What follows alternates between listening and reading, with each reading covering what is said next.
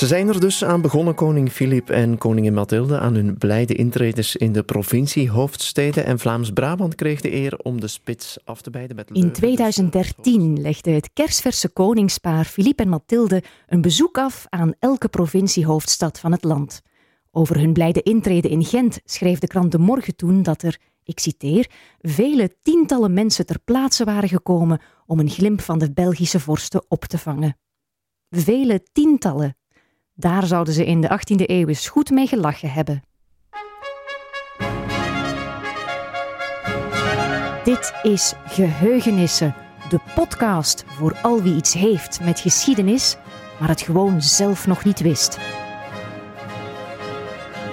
Ik ben Julie van Boogaard en ik maak deze podcast voor de vakgroep Geschiedenis van de Universiteit Gent.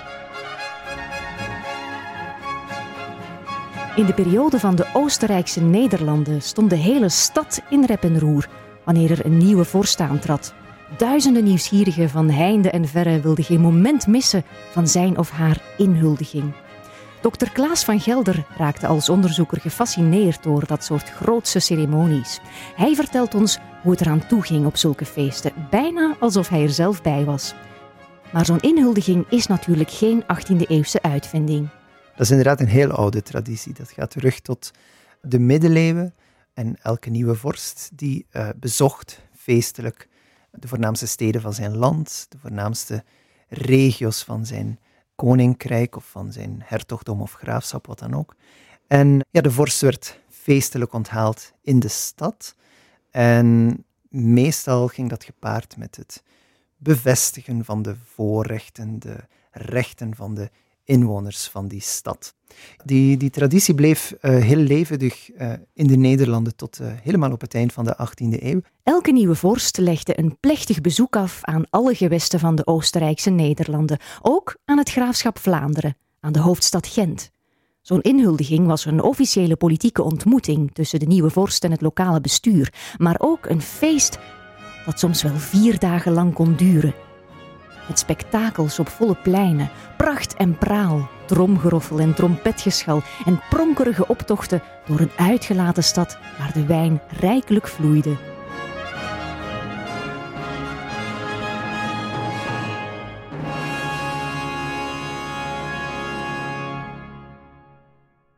Evenementenbureaus hadden ze nog niet in de 18e eeuw, maar toch waren ze best wel bedreven in het organiseren van zulke grootschalige feesten. Dat was maanden werk. Er moest onderhandeld worden over de, de voorwaarden, over de condities, over uh, hoe dat moest plaatsvinden, wie aanwezig moest zijn.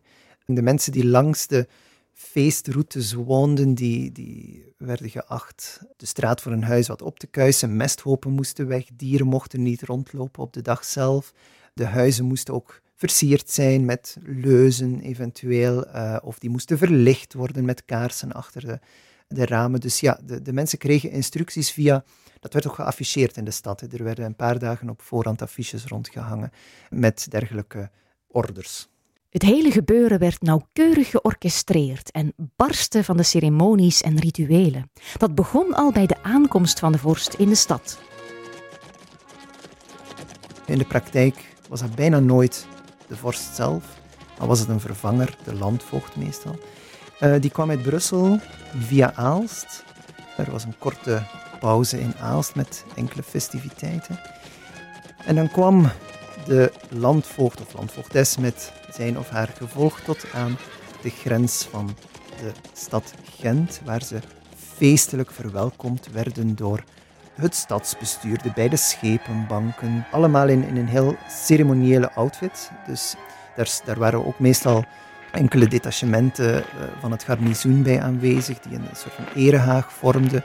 Daar waren uh, muzikanten bij aanwezig, trompetters en zo meer en zo meer. En er werd altijd een speech gehouden ter ere van de vorst of de landvoogd die aankomt. En de sleutels van de stad werden overhandigd aan de landvoogd of landvoogdes als een teken van onderwerping, bijna een teken van eerbied aan de hogere overheid. Maar doorgaans werden die sleutels dan meteen teruggegeven als een soort teken van goodwill ook. En op die manier, eens dat dat gebeurd was, kon dan de stoet de stad binnentrekken. Zo begint de vorstelijke delegatie aan haar optocht doorheen de stad. Door de kronkelende straten van Gent gaat het richting Sint-Pieters-abdij, de eerste van drie belangrijke haltes waar een reeks van plechtigheden plaatsvindt.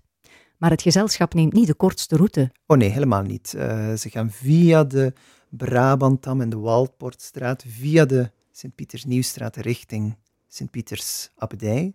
En ze nemen dus een wat langere stoet, zodanig dat er meer omstanders hen ook echt kunnen bewonderen. En reken maar dat er een en ander te bewonderen viel. Oh ja, er is echt heel veel te zien, hè, natuurlijk. Ze zijn met, met ja, gemakkelijk met honderden. Er is ten eerste al de landvoogd met zijn gevolg, zijn dienstpersoneel, leden van het Hof in Brussel, eventueel ook de, de, de wachtkorpsen van de boogzetters en de hellebaardiers die meekomen uit Brussel. Maar binnen in de stad heb je natuurlijk ook het stadsbestuur en de schutterschilden die aanwezig zijn. Er zijn burgers die onder de wapens de, de straten afboorden, ook weer als een soort van erehaag. De bijaard speelt, er is klokgelui. Van op de stadswallen worden er kanonschoten afgevuurd, artilleriesalvos afgevuurd. Dus er is veel te zien, er is veel te horen. Er zijn paukers en trompetters. Dus ja, dat is echt een, een hele lange grote optocht van allemaal mensen die uh, heel erg feestelijk zijn uitgedost. Nadat iedereen zich heeft kunnen vergapen aan die pracht en praal, komt de stoet aan bij de Sint-Pietersabdij. En net zoals aan de stadspoort, waar de sleutels van de stad worden aangeboden en meteen teruggegeven, vindt ook hier in de Sint-Pietersabdij een opmerkelijk ritueel plaats. Eens dat zij dus aangekomen zijn in de Sint-Pietersabdij, dan is het ook een traditie dat het stadsbestuur erewijn gaat aanbieden aan de landvoogd of landvoogdes, die in naam van de vorst dus komt. En dat zijn doorgaans twee hele grote tonnen met wijn. Daarop prijken dan ook de wapenschilden van de stad. En ook dat gaat echt met nodige luister gepaard. Dus je hebt altijd wat schutterschilden of wat burgers die feestelijk uitgedost zijn en die meekomen in een soort stoet. En zij bieden dus die erewijn aan aan de landvoogd of de landvoogdes. En soms als een teken van, als een, als een vrijgevige geste, schenken zij dan meteen die wijn terug, zodat die kan uitgedeeld worden aan de inwoners van Gent. De Sint-Pietersabdij is meteen ook de overnachtingsplaats van de vorstelijke delegatie. Ze hebben er een lange reis op zitten en morgen hebben ze opnieuw een goed gevulde dag voor de boeg. Oh ja, ja, de hele drukke dag van s morgens vroeg tot s avonds laat. Ja. Ze beginnen dus morgens met een viering in de kerk van de Sint-Pietersabdij. Daarvoor gaan ze in een kleine processie, of een korte processie, laat ik het zo zeggen, van de abdij naar de kerk. Passeren dan ook al meteen drie triomfbogen, gaan door drie triomfbogen onderdoor. Voordat je je meteen een massieve Arc de Triomphe gaat voorstellen, het ging om tijdelijke constructies uit hout. Die worden speciaal gebouwd door ambachtsschilden of door een, een bepaalde kloostergemeenschap. De opdrachtgevers kunnen verschillend zijn. Nu, soms worden er ook gewoon stukken gerecycleerd van vorige inhuldigingen. Dus uh, soms heeft men nog delen van triomfbogen ergens liggen op zolder.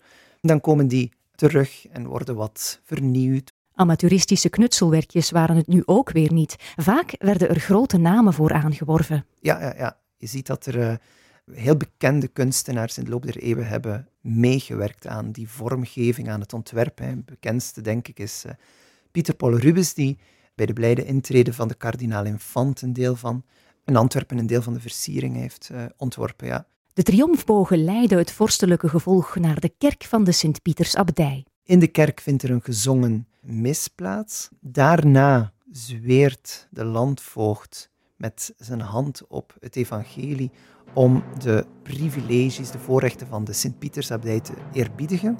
En daarna is er een Te dat gezongen wordt, een soort lofzang. Lofzang aan God, lofzang ook aan de vorst. Na die misviering trekt de vorstelijke stoet zich weer op gang richting Sint-Baafskathedraal. Een jubelend koor weer klinkt tot hoog in de gotische gewelven in nog maar eens een gezongen mis. Je moet je voorstellen, die Sint-Baafskathedraal die is echt helemaal versierd. Hè. Dus uh, er is een, een soort eh, podium gemaakt centraal op de kruising. Er is een baldakijn opgericht voor de vertegenwoordiger van de vorst. Er hangt een portret van de nieuwe vorst, alsof dat hij zelf aanwezig is. Meestal bleef hij gewoon in Wenen, maar Het leek zo alsof hij aanwezig was. De kerk was versierd met wandtapijten, dus die kerk was eigenlijk helemaal feestelijk aangekleed. Opnieuw worden er eden gezworen met de hand op het evangelie. En daarna vindt er iets heel unieks plaats. Het is typisch voor het graafschap Vlaanderen. Daarna luidt die vertegenwoordiger van de vorst eigenlijk drie keer een klein klokje dat daar opgehangen is, een, een gouden klokje. En dat is eigenlijk een teken van het in bezit nemen van het graafschap door de vorst. En dan uiteindelijk roepen eerst de wapenkoningen, lang leven de, de nieuwe vorst, lang leven keizer Karel VI, graaf van Vlaanderen bijvoorbeeld. En dat wordt dan herhaald door alle aanwezigen, dus een soort van vivat dat uh, geroepen wordt naar de nieuwe vorst. En die plechtigheid eindigt dan natuurlijk, het is bijna een constante die dag, maar met klokgelui en kanonschoten. Uh, dus het is auditief ook echt een heel spektakel.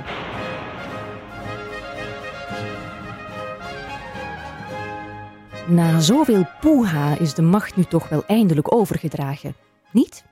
Nee, nee, nee. Er is nog een, een derde heel belangrijke stop.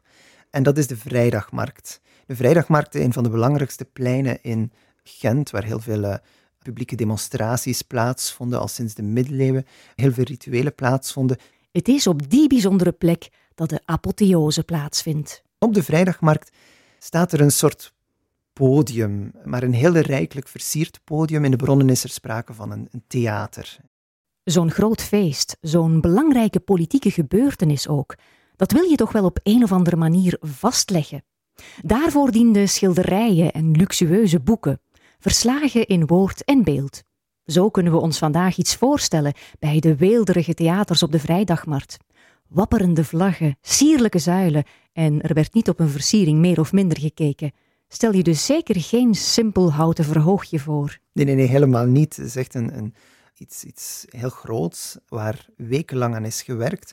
Bijvoorbeeld het theater dat opgebouwd werd in 1744 voor de inhuldiging van Maria Theresia, die was 180 voet lang en 150 voet hoog. Dus ik denk dat je dat ongeveer door drie modelen om in meters uit te komen. Dus dat is echt een, een, een ontzettend groot, indrukwekkend ding, waar dan ook weer een baldakijn onder staat. Dat theater is ook versierd met wandtapijten. En onder dat baldakijn heb je sowieso opnieuw een portret van de vorst. Het gebeuren op de vrijdagmarkt, de afsluiter van de inhuldiging, is het meest luisterrijke en het meest uitbundige onderdeel. Het doet een beetje denken aan de Gentse feesten. Ja, dat plein stond helemaal vol. Die vrijdagmarkt stond helemaal vol. Ten eerste had je natuurlijk al die hoge genodigden, alle belangrijke hoogwaardigheidsbekleders die deel waren van die optocht, die moesten daar plaatsnemen. Daarnaast had je daar ook een aantal schutterschilden, soms ook eh, een deel van het garnizoen van de stad dat daar opgesteld stond. En dan natuurlijk gewone kijklustigen. En niet alleen op het plein zelf, maar natuurlijk ook achter alle vensters van de huizen rondom het plein. Die zaten ook vol met kijklustigen die dat spektakel wouden zien.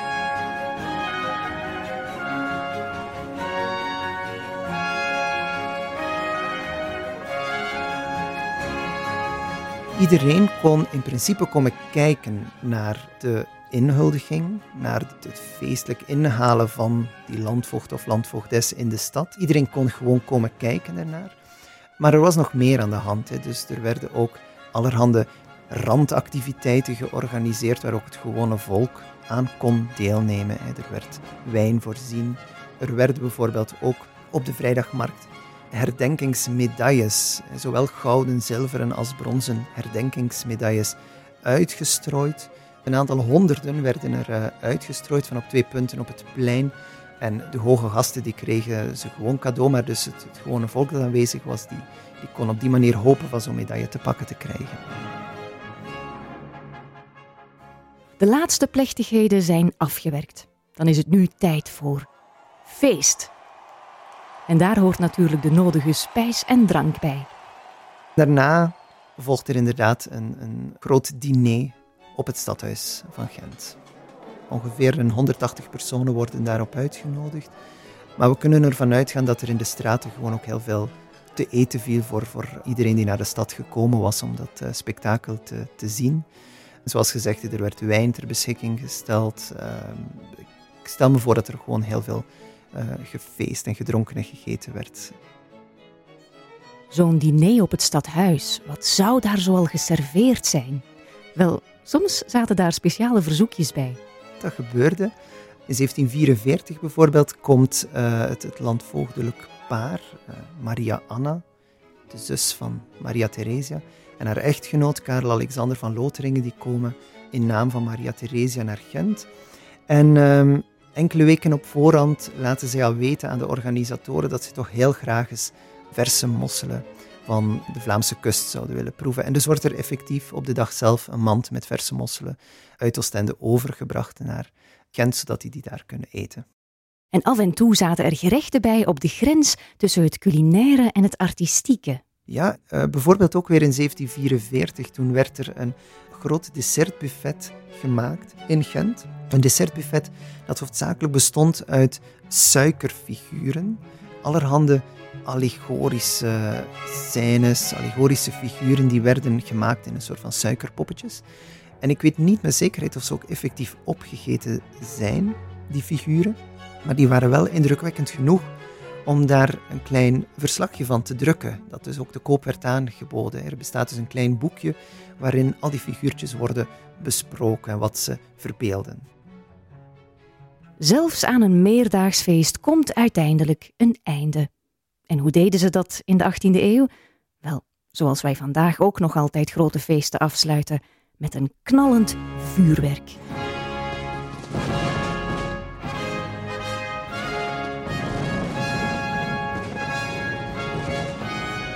Er werden één of twee maal vuurwerk afgestoken van op de vrijdagmarkt. En naast het vuurwerk dat afgeschoten werd, uh, waren er ook heel veel zogenoemde illuminaties. Dus uh, de gevels van heel wat private huizen, maar ook van het stadhuis en andere publieke gebouwen, die werden versierd met fakkels en kaarsen. Uh, dus de stad die baadde eigenlijk echt in, in, in licht op dat ogenblik. Maar soms kon het met dat vuurwerk wel eens fout lopen. Ja, het kon lelijk fout lopen zelfs. In 1781 werd er bijvoorbeeld ook in Brussel, tijdens de inhuldiging uh, van Jozef II in Brussel, een vuurwerk afgestoken op de Grote Markt. En de ontploffing was eigenlijk te hevig, waardoor het hout van het staketsel dat gemaakt was om het vuurwerk af te schieten, vuur vatte. En er ontstond vuur dat uiteindelijk aan 27 mensen het leven heeft gekost en bijna 50 mensen nog eens heeft verwond. Een feest dat op een valse noot eindigde, maar de stad heeft toen wel voor de slachtoffers gezorgd. Dat zou je in zekere zin kunnen zeggen. Ja. De stad Brussel heeft een som uitgetrokken samen met de Staten van Brabant. Hè. Ongeveer duizend ponden artois hebben die uitgetrokken voor de verzorging van de slachtoffers en voor een soort van vergoeding voor de nabestaanden. En zelfs de vorst, Jozef II, die deed ook zijn duit in het zakje met een klein extraatje voor die mensen. Maar het is toch een beetje cynisch, want als we kijken naar de rekeningen van, die, van dat vuurwerk bijvoorbeeld en van de festiviteiten, dan zien we dat het vuurwerk op zich eh, bijna 5000 pond artois gekost heeft. Dus slechts een vijfde van dat bedrag wordt uitgetrokken voor de slachtoffers.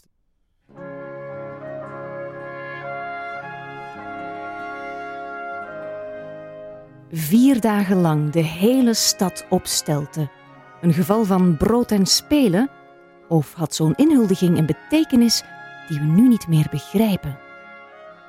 Wel, er is zeker en vast meer gaande. Dit is niet zomaar een feest, alhoewel het natuurlijk voor heel veel mensen een, een mooie manier was, denk ik dan, om, om aan de alledaagse routine te ontsnappen even. Hè. Dat zo'n zo'n inhuldiging of elders in Europa een kroning. Dat gebeurde niet zo heel vaak. Dus dat was iets unieks dat men kon meemaken. Dus, dus dat was zeker en vast wel eens een leuke gelegenheid gewoon om te feesten. Maar die inhuldigingen die hadden echt ook fundamenteel een heel belangrijke politieke en zeker ook juridische betekenis. Het zal je niet ontgaan zijn dat er tijdens zo'n inhuldiging heel wat heen en weer wordt gezworen, bijna tot vervelens toe. Maar uiteindelijk waren die wederzijdse eden wel de kern van de zaak dat is waar het om gaat. Hè, dat de machthebber, de nieuwe heerser, en de onderdanen een, soort van bindend contract aangaan met elkaar via die eden. De landvoogd die komt naar Gent die zweert getrouwheid aan de rechten van het graafschap Vlaanderen. Die zweert dat de nieuwe vorst die rechten zal eerbiedigen, die privileges zal respecteren.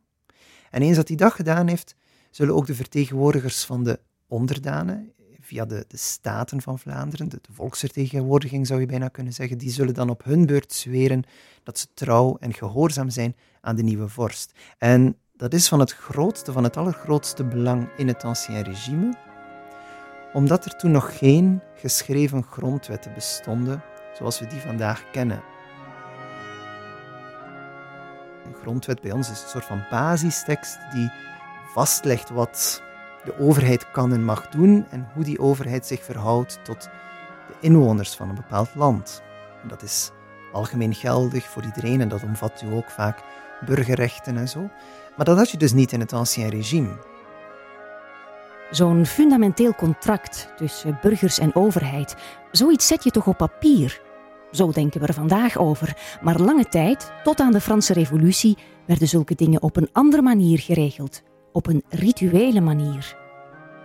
Je zou het als een, soort van choreografie kunnen beschrijven, waarbij de beide partijen door een reeks van uitgepuurde symbolische acties uitdrukken dat ze een partnerschap willen aangaan, dat ze met elkaar willen samenwerken en dat ze, op, dat vrijwillig doen en dat, er geen, dat ze dat zeker niet op voet van oorlog doen of zo.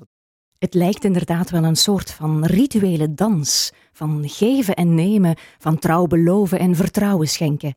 Geen enkel ritueel toont dat duidelijker dan het schenken en terugschenken van de stadssleutels. Het graafschap Vlaanderen levert zich over, maar de vorst weigert grootmoedig zulke allesomvattende macht voor de ogen van velen. Men zegt wel eens dat macht zichtbaar moest zijn of tastbaar moet zijn om echt te zijn. Mensen moesten zien dat er een bepaald figuur aan de top stond van de bestuurlijke piramide. En daarvoor dienden inderdaad die inhuldigingen en gelijkaardige grootste ceremonieën om te tonen wie eigenlijk de echte machthebbers waren, maar tegelijkertijd ook om te tonen welke andere delen van de bevolking, welke corporaties, welke stadsbesturen ook een belangrijke rol speelden in heel dat politieke publieke weefsel. Rituelen waren ook een manier om te bewijzen dat je als vorst de juiste leiderschapskwaliteiten in huis had. Denk maar aan wat er met de erewijn gebeurt. De vorst krijgt de wijn cadeau, maar schenkt hem meteen weer heel gul weg aan de bevolking. Ja, dat is gul, maar er zit ook meer achter. En dat heeft eigenlijk te maken met de, de middeleeuwse oorsprong ook al van inhuldigingen. Inhuldigingen, maar ook kroningen, als we het hebben over koningen en keizers. Namelijk bij een aantreden moesten die eigenlijk meteen ook ritueel, symbolisch kunnen tonen dat ze in staat waren om alles te doen wat een vorst geacht werd te doen. En we zien ook heel vaak bij inhuldigingen, ook nog in de 18e eeuw, dat vorsten bijvoorbeeld een aantal delinquenten gratie verleenden. Daarmee toonden ze aan dat ze genadige vorsten waren en dat ze ook gratie konden verlenen als dat nodig was. Wat die gulheid betreft, dat was in oorsprong een middel om te tonen dat de vorst ook voor zijn bevolking kon zorgen. Het geven van wijn, het geven in Frankfurt bijvoorbeeld worden er ossen aangeboden aan de bevolking bij de kroningen van de keizers. Dat zijn allemaal tekenen dat de vorst voor zijn onderdanen kan zorgen. En nog een ander heel mooi ritueel, dat vind je bijvoorbeeld in Hongarije, in het Koninkrijk Hongarije. Daar werd er altijd een kroningsheuvel gebouwd in de hoofdstad. En van de vorst werd verwacht dat hij dan te paard, gezeten te paard, die heuvel besteeg. En bovenop die heuvel wees hij dan met een groot zwaard in de vier windrichtingen. En daarmee toonde hij of zij eigenlijk aan dat zij het land, het koninkrijk zouden beschermen, dat zij in staat waren het koninkrijk te beschermen tegen vijanden die uit alle windrichtingen konden komen. De idee daarachter is dat een vorst tijdens die inhuldiging of tijdens die kroning moest tonen dat hij of zij echt in staat was om te doen wat een vorst nu eenmaal moest doen. Maar van de beloftes van zo'n vorst kwam in de praktijk soms weinig in huis en op een gegeven moment pikte de bevolking dat niet meer. We zitten in het jaar 1790. In Frankrijk is de revolutie losgebarsten en in onze contraien heb je de Brabantse omwenteling. Op dat moment is keizer Jozef II aan de macht en die heeft zich niet zo geliefd gemaakt in de Nederlanden. In de jaren 1780 voert hij talloze hervormingen door. En dat leidt tot heel veel onbegrip bij belangrijke segmenten van de bevolking in de Nederlanden, mensen die hun privileges bedreigd zien. Er ontstaat verzet en uiteindelijk een revolutie.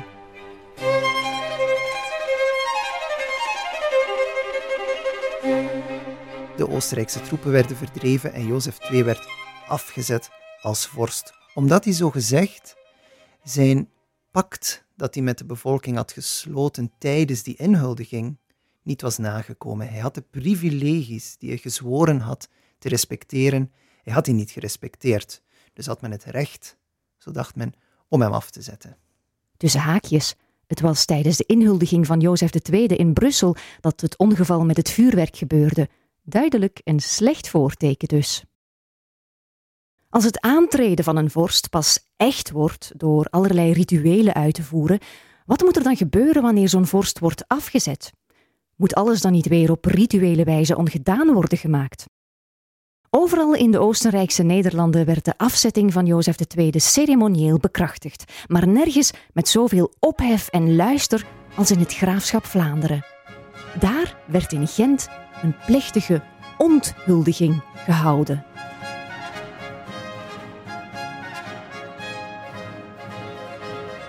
Het is als het ware een spiegel van een inhuldiging.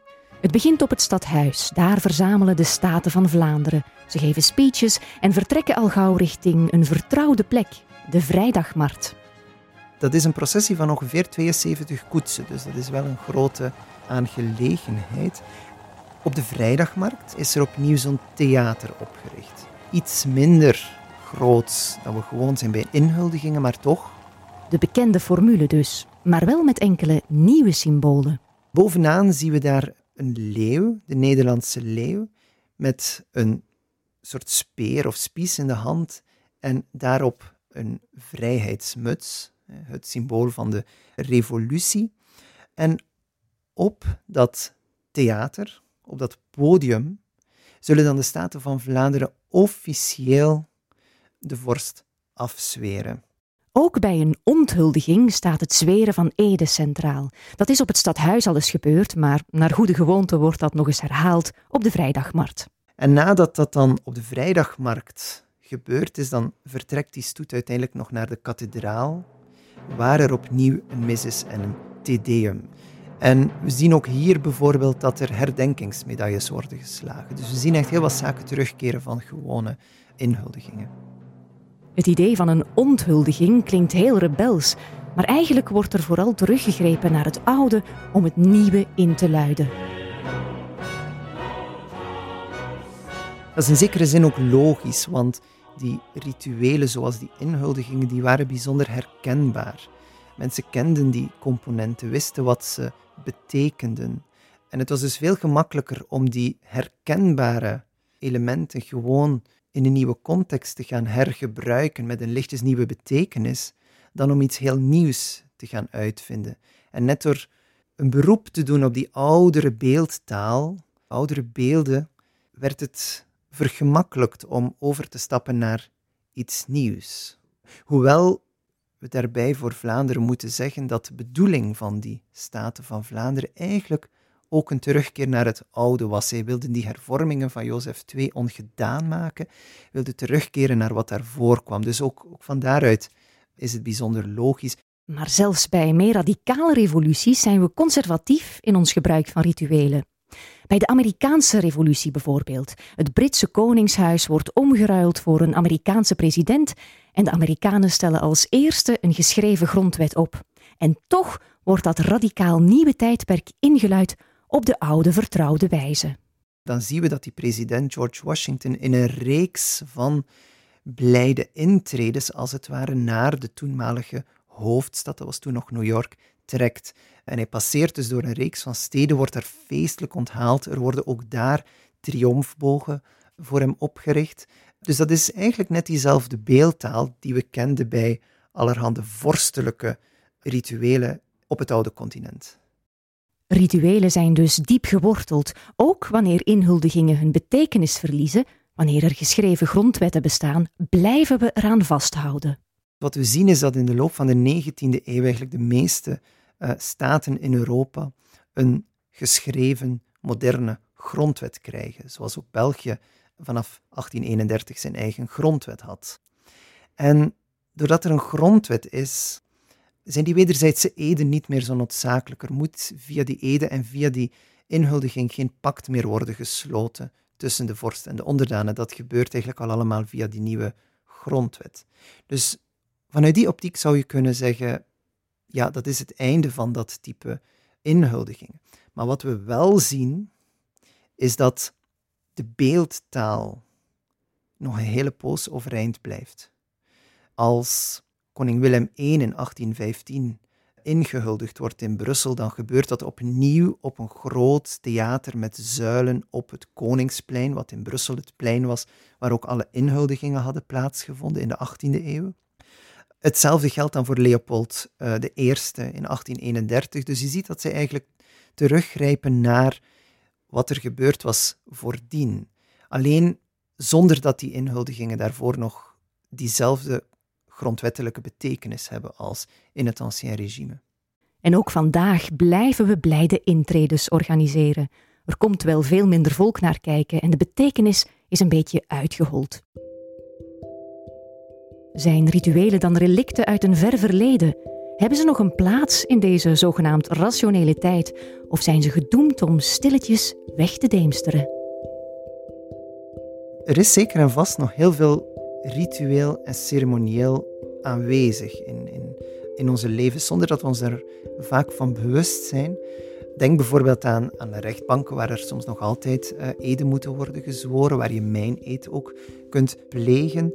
Denk bijvoorbeeld ook aan, aan huwelijken, het, het uitwisselen van de ringen. Of zelfs bijvoorbeeld een voetballer als Lukaku, die als hij een goal maakt, eventjes een kruisteken maakt en naar boven wijst, naar, naar zijn God. Dat zijn allemaal, of dat illustreert eigenlijk dat dat symbolische handelingen, ritueel ceremonieel, dat dat eigenlijk nog altijd heel erg aanwezig is in ons leven. Alleen, er is toch ook een verschil met het ancien regime, met de vroegmoderne tijd. Want wij zijn wel het geloof in de magische krachten van bijvoorbeeld die rituelen uh, grotendeels verloren. Toen ging men ervan uit dat er door een ritueel echt wel een verandering was. Iemand die voor de inhuldiging was een nieuwe vorst nog geen volwaardig vorst. En door ingehuldigd te worden werd hij dan eigenlijk een, een volwaardig vorst met volheid van bevoegdheden. Dus er was een, een, soort statusverandering doorheen het ritueel. Dat is iets waar wij het vandaag natuurlijk uh, veel moeilijker mee hebben. Dus dat geloof in de magische kracht van die rituelen, dat is wel uh, een pak minder dan vroeger. Wat rituelen heel zeker ook doen, dat is emoties opwekken. Zij, zij maken bepaalde gevoelens uh, vrij. En dat is natuurlijk iets wat ervoor zorgt dat wij ook niet onbewogen blijven bij, bij sommige rituelen de dag van vandaag. En rituelen die creëren sowieso een soort van structuur altijd. Hè. Of dat nu politiek is of niet politiek, die, die creëren een soort structuur, een, verwachtingspatroon, uh, soms ook een, een, soort continuïteit met het verleden, met wat we al kennen. Dus, dus vandaar ook de, de belangrijke functie die rituelen ook de dag van vandaag nog kunnen hebben. We zijn dus nog altijd rituele wezens. En dat is niet alleen een kwestie van het in ere houden van oude tradities. Soms ontstaan er ook nog nieuwe rituelen. Weet je nog hoe we tijdens de eerste lockdown met z'n allen elke avond om klokslag 8 uur aan onze voordeur stonden te applaudisseren? De coronapandemie had ieders leven op zijn kop gezet. Dat applausmoment zorgde voor een houvast in een compleet ontregelde en bedreigende wereld. Een gevoel van verbondenheid ook. En terwijl je daar samen met je buren in je handen stond te klappen, ontstond ook weer bijna dat magische geloof. Alsof je door samen datzelfde ritueel uit te voeren, samen met de hele straat, de hele stad, het hele land, alsof je zo de wereld toch een beetje kon genezen.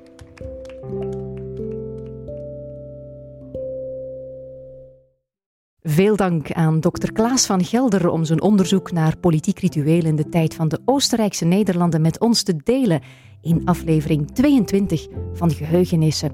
Alle andere afleveringen zijn te vinden in een podcast-app naar keuze. Wil je bijvoorbeeld weten wat er zich nog zoal heeft afgespeeld op de Gentse Vrijdagmarkt?